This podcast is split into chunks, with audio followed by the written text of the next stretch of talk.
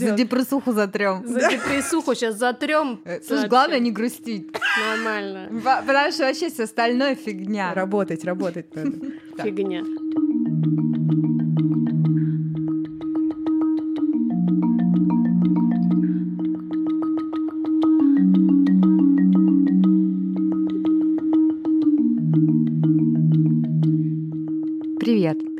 Привет. Это Маша Карначула. Это Ксукс Красильникова. И Даша Уткина. И подкаст о ментальном здоровье матерей. Бережно к себе.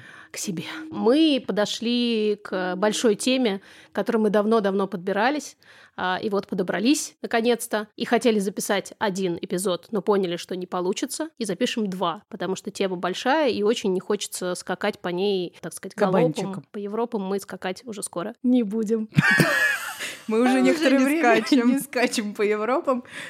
Поэтому кабанчиком. Да, по полям, по полям. По полям. Так, о чем говорить-то будем, расскажите. Мы поговорим про особое родительство, если можно так сказать, да, или про то, каково быть мамой ребенка с особыми потребностями и как это все может быть связано с ментальным здоровьем матерей, а связано довольно плотно. Ой, еще как.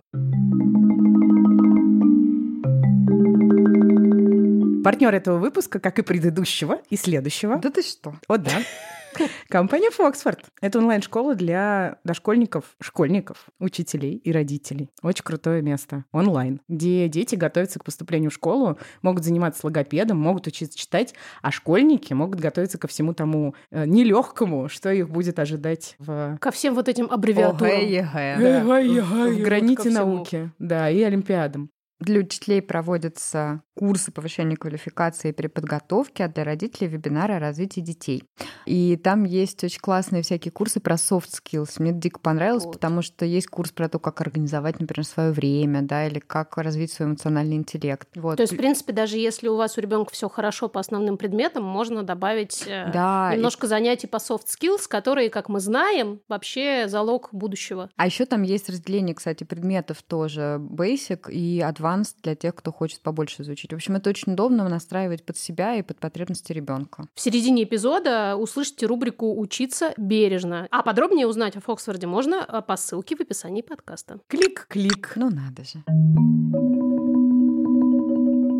Давайте вот с чего начнем. Понятие «особенные дети». Мы стали говорить «особенное родительство» и «особенные дети» для как раз формирования какого-то бережного подхода к, К этой риторике. к этой риторике. И к этой да, проблематике. И к этой части жизни э, огромного количества людей. Да? Надо понимать, что это действительно огромное количество людей, хотя у нас в России чаще всего, ну, по крайней мере, до недавнего времени это было совсем не видно. И казалось, что никаких особенных детей э, вообще-то не существует, потому что в школах все как бы нормальные. Здесь большие воздушные кавычки. Есть законодательно утвержденный термин, который звучит так. Дети с ОВЗ, то есть с ограниченными возможностями здоровья. Если родители хотят получить статус инвалида для своего ребенка, для того, чтобы у них были разнообразные там, выплаты, преференции, то, опять же, нужно получить Мгм. вот этот статус для ребенка. А вот в обычной жизни до недавнего времени, мне кажется, не существовало вот этого понятия дети с особенностями или особенные дети. Да, мне кажется, что просто есть некоторое заметное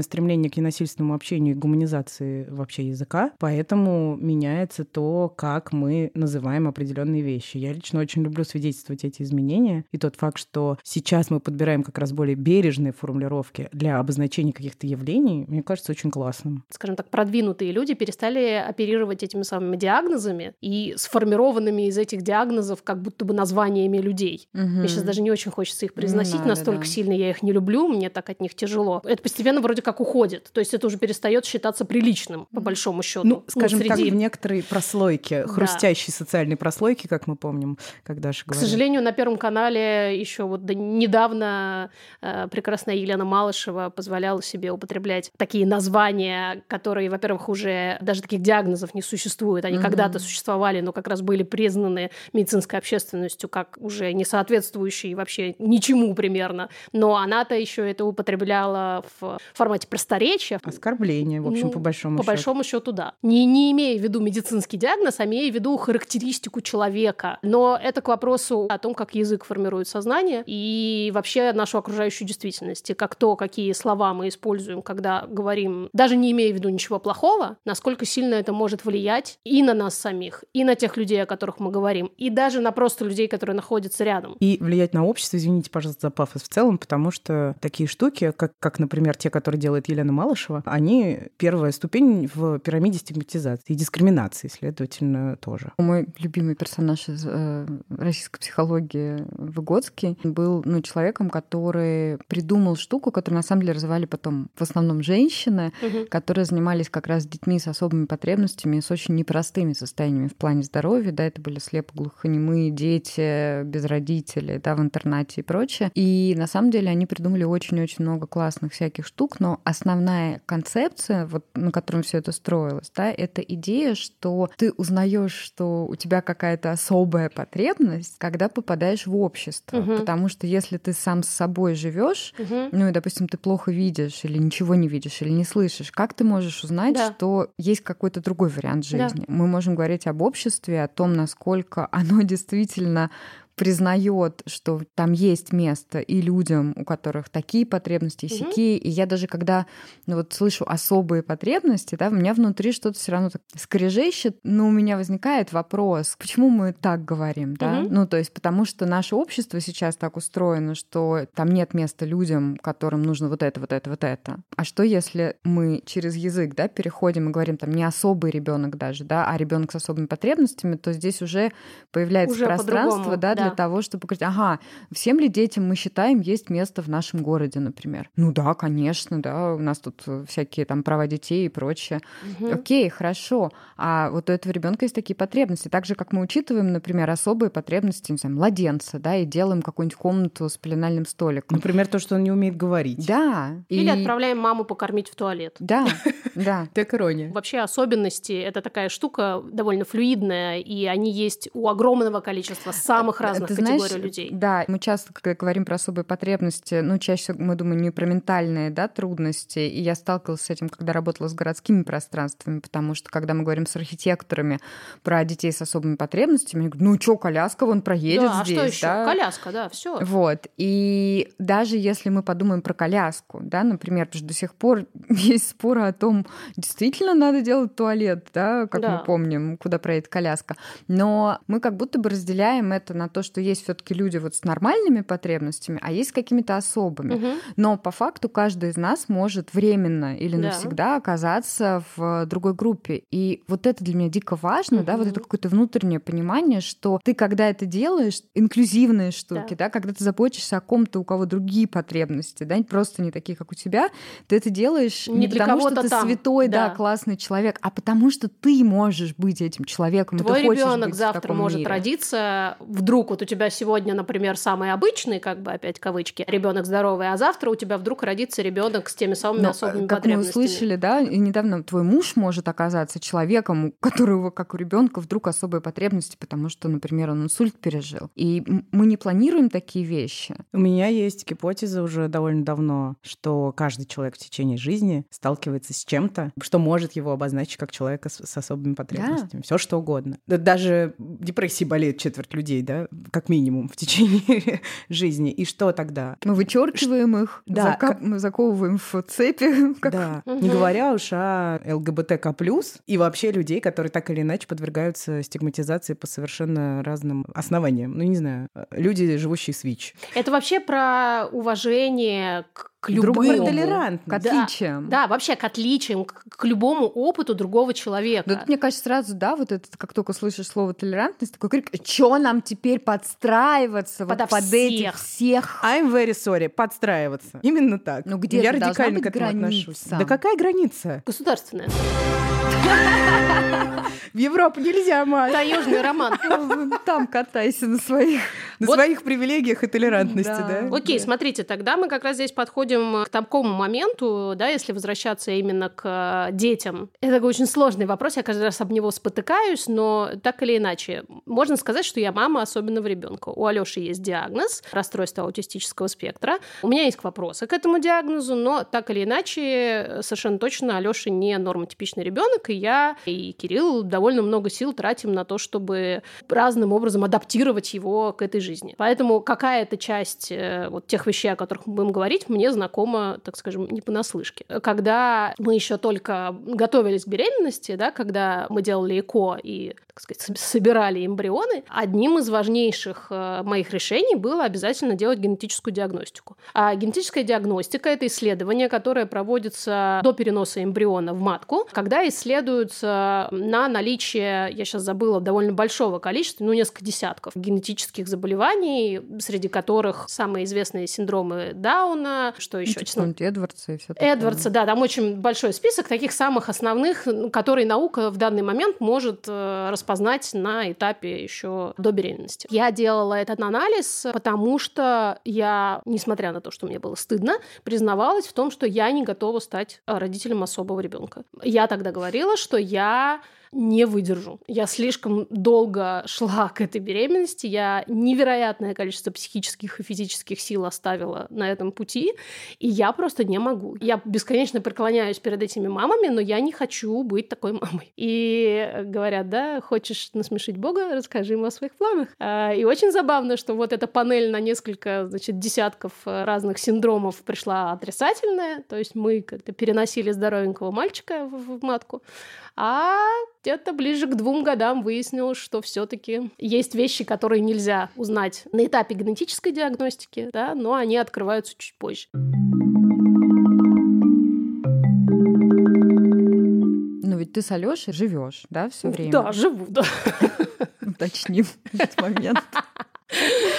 Ну вот ты с ним живешь, да, например, там понедельник, вторник, пятницу, а потом там, знаю, наступает суббота, и появляется диагноз. Да. И ты вроде бы живешь вот ровно с тем же самым, да, человеком, он также просыпается, ест. Вообще все то же самое, абсолютно. Капризничает. Да. Но ведь что-то непоправимо меняется в этот абсолютно. момент. Вообще небо падает на землю. Ну, по крайней мере, у меня, и мне кажется, практически вот у всех. Я очень хорошо помню момент, когда ты написал в чатик ша-ша-ша. Это было довольно сокрушительно. Я ехала в машине, да, и первые Э, кому я написала, были вы. Алёша спал сзади в, в кресле, и я ехала и пыталась это как-то вот покрутить на языке, знаете, как это, проговорить это еще раз. Алёше поставили диагноз аутизм. Сразу у меня не было вот этого ощущения, что небо упало на землю, оно такое было странное вначале. А вот начиная где-то со следующего дня и довольно долго, несколько недель, я вам тоже об этом говорила, я пребывала в ощущении, что у меня отобрали ребенка. Второй раз причем. Первый раз у меня его отобрали тогда, когда я хотела забеременеть, но не могла, да, и ребенка из моей головы у меня отобрали. А здесь вот уже как будто бы моего живого конкретного ребенка как будто бы отобрали. И я каждый раз, когда эта мысль приходила мне в голову, я жутко злилась на эту мысль, испытывала опять же огромный стыд, потому что что за бред, что за я храню живого ребенка, вот же он, он живот, он есть. Почему у меня ощущение, что у меня его забирают? Почему я его сейчас оплакиваю внутренне, а я именно оплакивала его? Мне казалось, что все. Мои все надежды на то, что там Алёша будет таким, сяким, пятым, десятым, они разрушились. Он уже не будет таким, как я мечтала. Ну, мне еще, конечно, повезло, в кавычках, я еще и почитала. Не делайте, пожалуйста, так никто. про тяжелые случаи раз. И, конечно, максимально быстро себе представила, как будет выглядеть наша дальнейшая жизнь. И я рухнула в тяжелейший депрессивный эпизод сразу же. Просто как это, как с горочки. Не под теплое одеяло. Да если под теплое. Куда-то на холодный пол скорее, вот так по ощущениям. Это очень колючее да, одеяло. Потому что мне казалось, что вот все, жизнь того. Немаловажный аспект в этом вопросе, как и всегда, это, конечно, тот момент, когда ты первый раз вообще слышишь это слово. Любой диагноз, неважно, я говорю про аутизм, да, но это может быть любой диагноз. Вот этот момент переломный, когда твой ребенок больше не просто там твой Алёша, да, а он вот Алёша с диагнозом раз. Пациент. Пациент, во-первых, Вы знаете, вот у меня слова врача, который сообщила диагноз, до сих пор звучат в ушах. Она не сказала ничего плохого, она не сказала это грубо, она даже сказала это как бы мягко. Но это звучало чудовищно. Она так как-то вот между делом так вот повернулась ко мне и сказала, ну, знаете, он у вас аутичный. Мне кажется, здесь вот в этой формулировке что-то было очень болезненное, потому что если бы она сказала, вы знаете, я вижу признаки аутизма, например, вот так. Можно я порассуждаю? Можно, пожалуйста. Я бы скукожилась от такой формулировки. Я боюсь, что я бы даже могла э, агрессивно отреагировать. Здесь предполагается в прилагательном аутичный, что это какое-то внутреннее свойство ага. человека, которое по нашей психолингвистической системе, да, и тому, как устроено восприятие языка в голове у людей, да. не просто внутреннее свойство человека, а некоторое свойство, которое его определяет, которое как будто идет впереди. Такой, он у вас капризный. Ну, то есть ты не можешь это отменить. И это совершенно точно определит его как э, человека, которому, а, ты знаешь, будет непросто в обществе, и он выпал как бы из него уже. Ну, то есть он не такой. К чему этот разговор? Что когда некоторая особенность человека, какой бы она ни была, выносится за пределы его самого на уровне языка, угу. это звучит совершенно по-другому. Да. Поэтому, хотя конкретно с расстройствами аутистического спектра есть некоторый спор, но вообще-то тенденция ненасильственного общения и концепция ненасильственного общения такова, что принято выносить диагноз угу. за пределы личности. И для меня, как просто для лингвиста и человека, у которого тоже есть хронический диагноз, это звучит как человек человек с раз, да. или, например, человек с биполярным аффективным расстройством, да, это, ну, как бы в Или что угодно другое, да, Или, там, не знаю, да, пограничник, шизофреник, да. вот это вот просто меня выносит. Ну, когда же вот не могу звучит слышать. депрессивная женщина или женщина с депрессией. Да. Конечно, да. конечно. Депрессивная, да он депрессивный, да она э, невротичка. Ну, в общем, чего только... Но здесь еще, да, помимо этого, здесь еще есть некоторая сразу фатальность. То есть, э, почему я сказала, что если бы я услышала, я вижу признаки аутизма, да. для меня бы это не было столь угу. разрушительно сразу же, потому что я поняла, ага, окей, есть какие-то признаки, и давайте ты поговорим об этом. видела, да, потому да, что ты не я просто же пришла, пришла к да, врачу. Да, давайте поговорим об этом, давайте поймем, что когда мне говорят, он аутичный, это означает, что все эти признаки моментально действительно, ну, как бы такой, знаете, бетонной коркой вокруг него сразу застыли, и все, и теперь с этим ничего да, не поделаешь. Да, да, да, да. Это как бы какой-то такой, знаешь, финал. Да, все, вот рубанули, да. да. И именно поэтому, наверное, в этот момент тебе кажется, что мир рушится, что это именно потому, что вот это столь final, столь катастрофично звучит, кажется, что все. Но мир действительно рушится, когда появляется диагноз любой. Да, для некоторых э, родителей, я читала и слышала, это как раз становится моментом облегчения. Да. Бывает и такое, да, да, ровно наоборот, когда вдруг ты наконец-то понимаешь, что о боже. Это не ты плохо воспитывал Да, ребенка. и, или не ребенок у тебя какой-то там супер капризный mm-hmm. или агрессивный, да, то, что любят говорить, а это оказывается диагноз. Уф, в этот момент испытывают многие родители. Это просто происходит, видимо, на, на разных стадиях, потому ну, что... что... Что не отменяет, мне кажется, того, что мир рушится, потому что следом за этим, да, все равно приходит понимание, что, окей, если он не капризный, не агрессивный, да. неплохо воспитанный, а у него диагноз и поэтому такое, то там дальше как очень, жить? опять же, зависит от врача. У тебя в голове после этого рисуется маршрут, и ты понимаешь, например, примерно, что тебе делать, да, и ты понимаешь, что ты не один, или действительно у тебя есть ощущение, что тебя бросили в какой-то подвал, где ты теперь там сидишь такой с этим своим ребенком и совершенно не понимаешь, что тебе делать, потому что это я как человек, который слышал в своей жизни много диагнозов, но применительно к себе, очень хорошо это понимаю. И когда это произошло с Алёшей, это стало еще очевиднее. Тот самый момент, который для врачей, к сожалению, даже для платных, даже для дорогостоящих врачей, у которых не 15 минут на прием, а час 20 иногда, даже для них этот момент проходит между делом. Они не понимают, как будто бы не знаю, что они в этот момент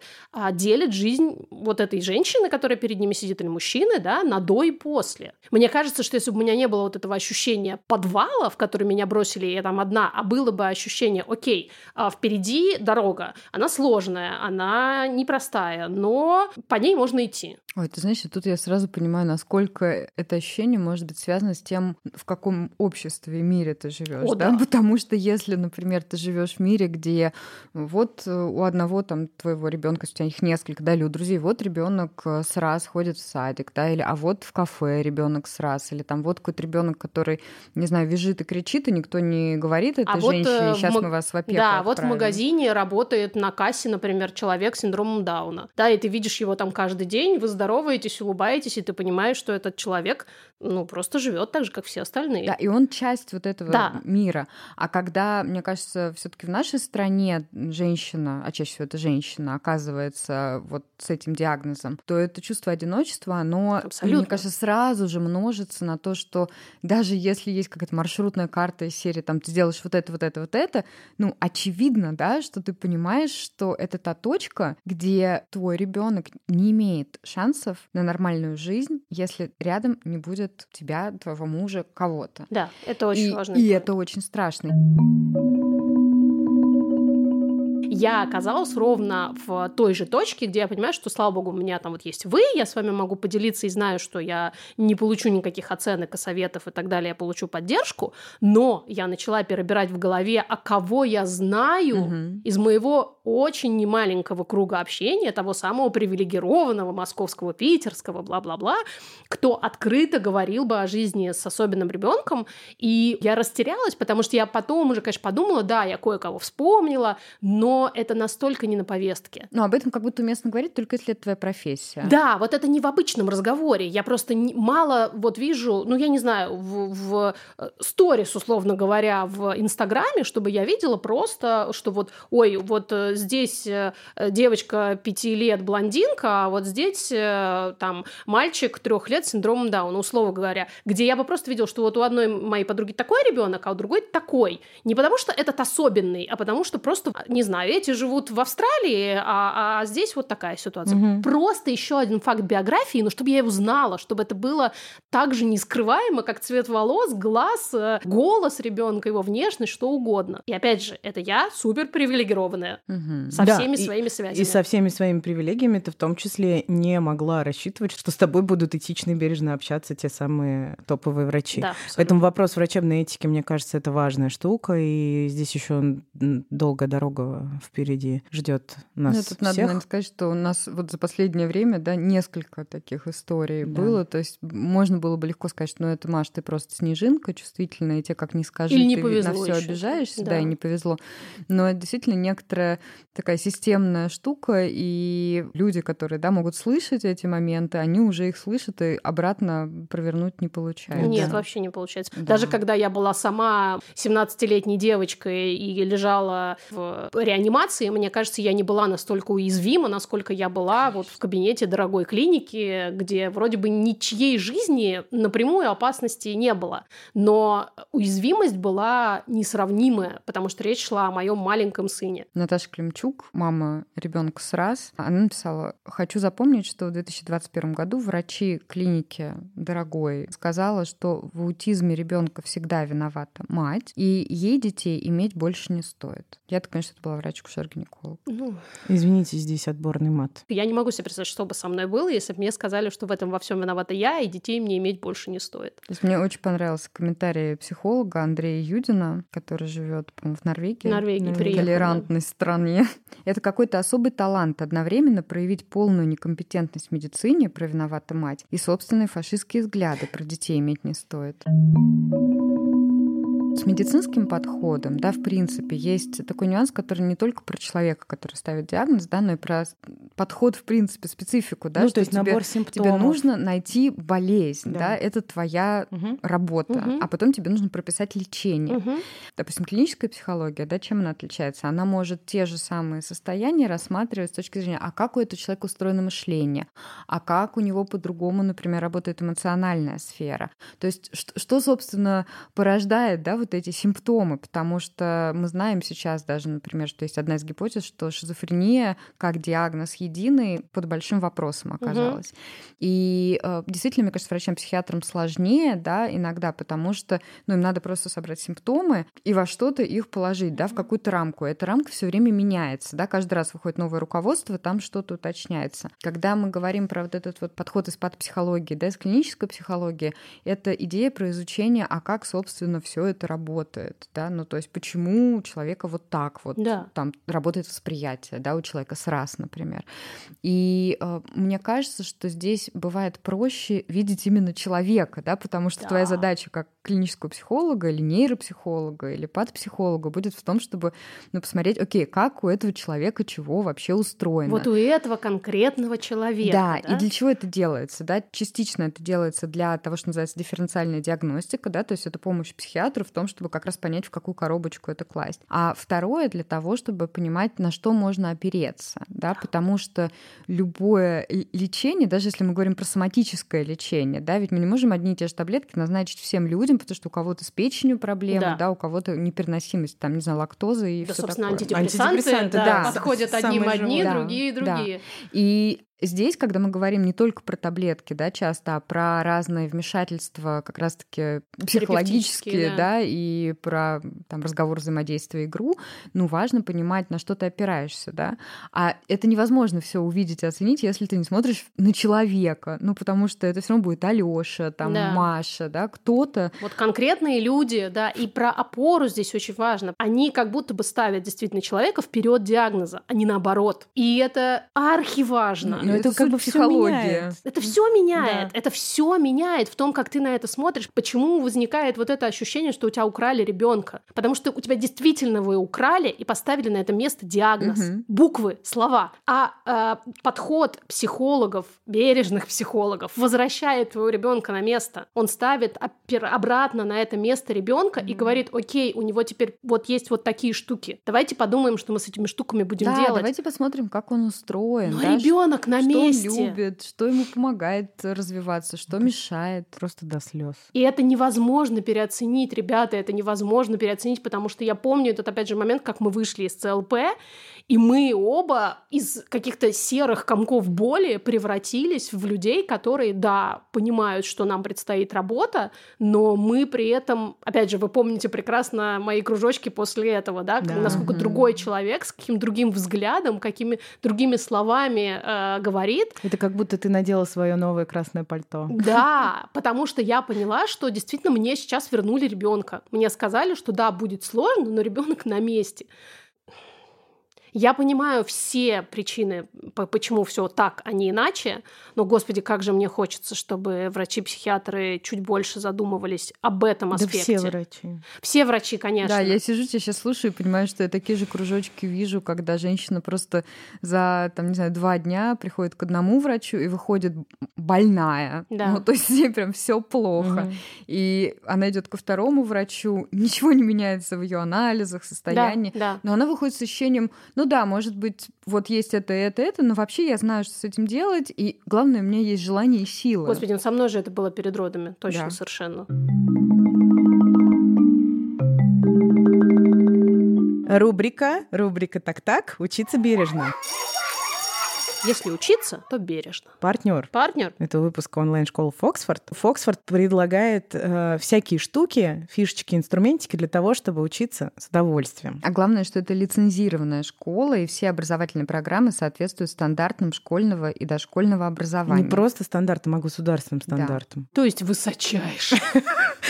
Об да. этом можно подробнее узнать по ссылке в описании подкаста. Да. И обсудим мы, как можно развить в ребенке самостоятельность. А зачем вообще это развивать? Мы вот сегодня обсудили за завтраком, что послушные дети достигаются методом подкупа, шантажа и чего еще. И порки, наверное. Унижения. Ну, то есть такие материнские soft skills. Но самостоятельность, на самом деле, действительно важная О, вещь. боже, очень Мне важная. нравится быть самостоятельной. Это как раз soft skill, правильно? Да, Самостоятельность. И... Величайший soft skill, на самом деле, потому что, как мы видим потом по сотрудничеству сотрудничеству с некоторыми взрослыми людьми, с самостоятельностью у них не очень по-прежнему. Да, потому что откуда ей взяться, если все время кто-то за тебя решает? Мне кажется, что вот здесь очень важно в развитии самостоятельности всегда понимать вот этот кусок, где действительно ребенок может принимать решения. В соответствии со своим возрастом. Да, а где все таки пока это будет твоя история, потому что иначе это получится пруд с крокодилами, как ни крути. Давать ребенку варианты выбора мне, например, помогает в этом смысле. Ты сколько вариантов даешь? Выбор без выбора, да? Я вообще два, два даю. Я что мы сейчас... Или можно всегда придумать что-нибудь. Я сегодня утром давала ребенку два варианта одинаково плохого выбора. Э, выбор без выбора. А у меня, знаешь, у меня вот э, на овощах и фруктах это неплохо получается. Либо фрукты, либо овощи? Не, не совсем так. Я, например, он говорит, дай яблоко, мать, неси. Я говорю, Илюш, есть груша или банан? А почему не яблоко? Ну, Потому что нет яблока. Потому что все сожрал. У меня адская фрустрация. Сразу же я яблоко хочу. Вот, и он хочет яблоко. Так поди добудь себе яблоко. Да, здесь варианты, варианты, ну, как бы скандалить из-за того, что нет яблока. Да, это ужасно Я говорю, я говорю, Илюнь, ну смотри, можно... У нас есть целых три варианта. То есть мне просто сейчас... Я это слышу так. А, Даш, мы... Я хочу записать, например, подкаст, да? А ты мне говоришь, Даш, можем или группу поддержки сейчас сделать, или пост в Инстаграм. Ты вообще меня не услышала. Я хочу подкаст. Даш, ну нет микрофона в студии, нет, мы не можем подкаст У тебя есть только лист бумаги, черти на нем посты, понимаешь? Извини, пожалуйста. Ну это же палка. То есть вообще развитие самостоятельности, похоже, связано с Да, у тебя есть сугроб палка. А, так вот, давай я про грушу расскажу. Что я ему говорю, что вариантов даже больше, чем два. Сосиска. Можно грушу, можно банан, а можно нарезанную грушу или нарезанный банан. А можно просто замолчать и женщина. пойти спать. за яблоками. Вот еще говорят, что важно давать столкнуться ребенку с последствиями принятых решений. Но это уже для тех, кто постарше все-таки. Я знаю многих родителей, которые упорно собирают там рюкзак в школу, проверяют домашние задания и все-все-все, чтобы ребенок был в порядке. А э, умные люди говорят, что иногда стоит какие-то штуки отдать на откуп и посмотреть, как бы, как ребенок отреагирует на. Главное, валерьяночкой потом запастись. Да, главное себя просто успокоить. Между вот этим ничего не делать, да, и делать сразу все, мне кажется, есть вот эти вот перевариваемые какие-то Дарья шаги. Золотая середина Уткина. Как всегда с нами. подожди, а как там? Дарья все сложно, Уткина. Ну, мне сложно. это как раз упрощает жизнь, да, если ты постепенно отдаешь на откуп, на откуп какие-то части. Понимаешь, Даш, тут как-то вот даже не знаю, можно сказать эту фразу или нет, но никакого правильно нет. Это то, можно, что- можно это то, говорить. что- Это то, что я себе говорю все время. Это Поэтому груша или банан? Сейчас еп. это был нарезанный Это, банан. это была рубрика «Учиться бережно». Рубрика «Нарезанный банан». Или учиться бережно при поддержке Фоксфорда. Ссылка в описании эпизода. И Я вот все это слушаю и еще думаю о том, что все-таки, да, как будто бы есть какие-то диагнозы, которые, ну, как мы знаем из ментального здоровья матерей, а, как будто более стыдные, чем другие. Мгм. Ну, то есть, например, если у ребенка, скажем, диабет или проблемы с осанкой и позвоночником, это вроде как что-то, что, ну да, Ну, так да, случилось. да. Ну, Но- и, например, всякие это генетика. сердечные пороки. да, Да, например, например. это генетика, Да, да, но так он так- может быть. Но если, например, мы говорим про рас, в котором очень большой генетический Или фактор, синдром Дауна. да, Да. где вообще без вариантов. Или, мне кажется, например, ДЦП тоже туда же, в, в- в эту же... Мгм. То здесь уже, потому что ДЦП связан с родовой травмой, да, и здесь, конечно, пространство для обвинения всех огромное. Но вот даже диагнозы, где очевидно, да, что не может ничего женщина с этим сделать, они э, на разных этапах, причем если говорить про синдром Дауна, либо какие-то еще, да, э, генетические выявляемые на этапе беременности диагнозы, а, то очень частая история, да, что женщине могут ну, вот буквально сказать, ну и что ты не вставала до 15 недель на учет? Вот видишь, что теперь случилось? Обвинение женщин в том, что они родили такого неправильного, особенного, неподходящего обществу ребенка, оно до сих пор, по-моему, ужасно, ужасно сильное. Это правда, и это душераздирающе. Да, мы в одном из предыдущих эпизодов говорили, в частности, о том, что в рождении ребенка с э, диагнозом часто винят возраст матери, часто винят способ наступления беременности Ну, и по-прежнему. вообще-то часто говорят о том, что она вела какой-то асоциальный образ жизни. Скорее всего. Понятно, что иначе бы все бы у нее было прекрасно, у нее бы родился белый арийский ребенок, который представлял бы вершину этой расы. То есть здесь, получается, не только в момент, э, собственно, вот этого оглашения диагноза, Да. да,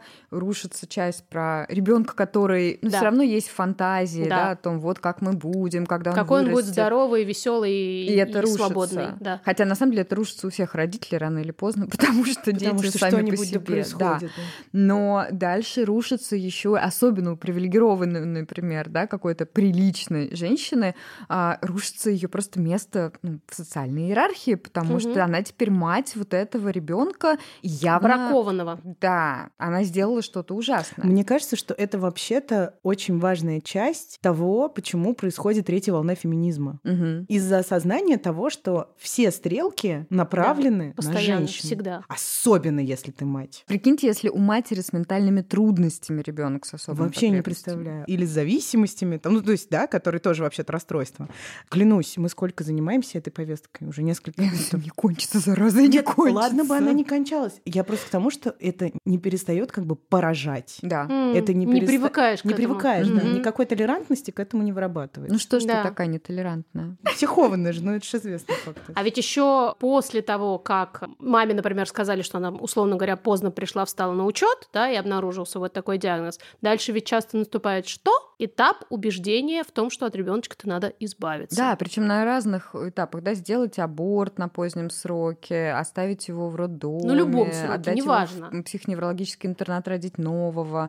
Ну, то есть вот этот Родить нового. Вот этот вообще подход, да, мне кажется, Получше. к тому, что женщина объект, да, и ребенок это такой материал, который, ну, если он бракованный, как вот на заводе, да, это абсолютно индустриальная такая Да. версия э, человечества, где, ну, бракованный, хорошо, сделай нового. Вот смотри, Очень женщина, гуманно, да? Женщина, она бракованная, получается, по определению, потому что мы знаем, что а, пока женщина беременна, ребенок внутри нее, она как сосуд, который вынашивает что-то очень полезное для общества, она ок, да? Как только ребенок оказывается вне нее, она тут же перестает быть этим уважаемым сосудом. Становится Но базой, как если, помним. да, но если выяснится, что ребенок внутри нее бракованный, то они сразу все вместе на склад куда-нибудь подальше. То есть уже даже в этот момент, вот как пока вот тот вот УЗИ, да, не сделали или анализ крови не сделали, был отличный ребеночек, очень ждем, любим, мимими, розовые пяточки. Как только выяснили, что у него какой-нибудь неприятный синдромчик, мы сразу же и ты вдвойне бракованная, потому что ты Мы нормально ты ждали, не ждали смогла. 9 месяцев, а Да. ты такое вообще тут. И, то, и ты собираешься это еще при, принести вот в, в- в общество, чтобы что? Чтобы зачем? И мне кажется, здесь вопрос риторический. Есть ли ценность индивидуального опыта и человеческой жизни для тебя, для меня? Глубоко вздохнули. Все, да, глубоко вздохнули. Потому что так странно, да, что этот вопрос по-прежнему есть, но в он есть. 2021 веке? Но он В есть. 2021 веке. Может быть, его и не будет.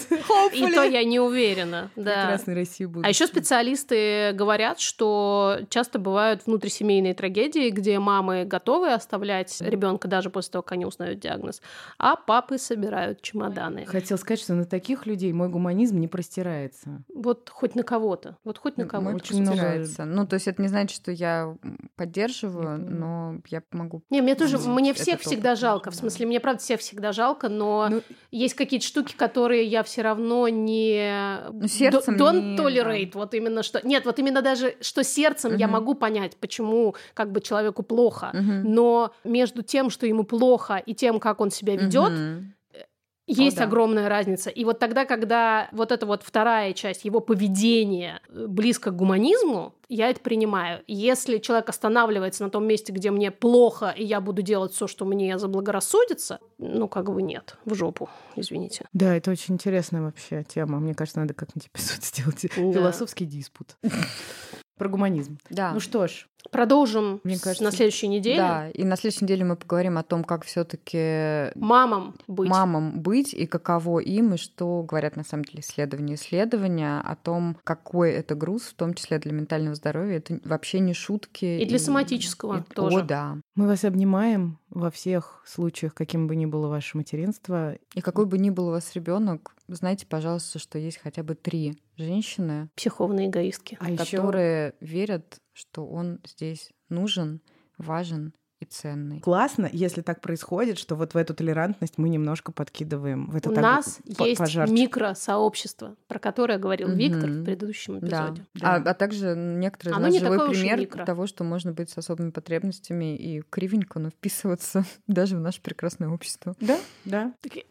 Очень, реально очень кривенько, Ну, как смогли. но вписываться. Обнимаем. Пока-пока. Пока. Пока. Ксукс, ты забыла, что мы не самые красивые и умные? А, да. Теперь еще не востребованное. Даже- еще не самые вообще, ну очевидно. Даша просто не понимает, как устроена статистика подкастов. Шел третий сезон подкаста Даша, в «Бережно принципе, не себе». понимает, как устроена статистика. Даже в принципе не понимает. понимает, да. Кто красивый, принципе. а кто умный. Не понимает Даша.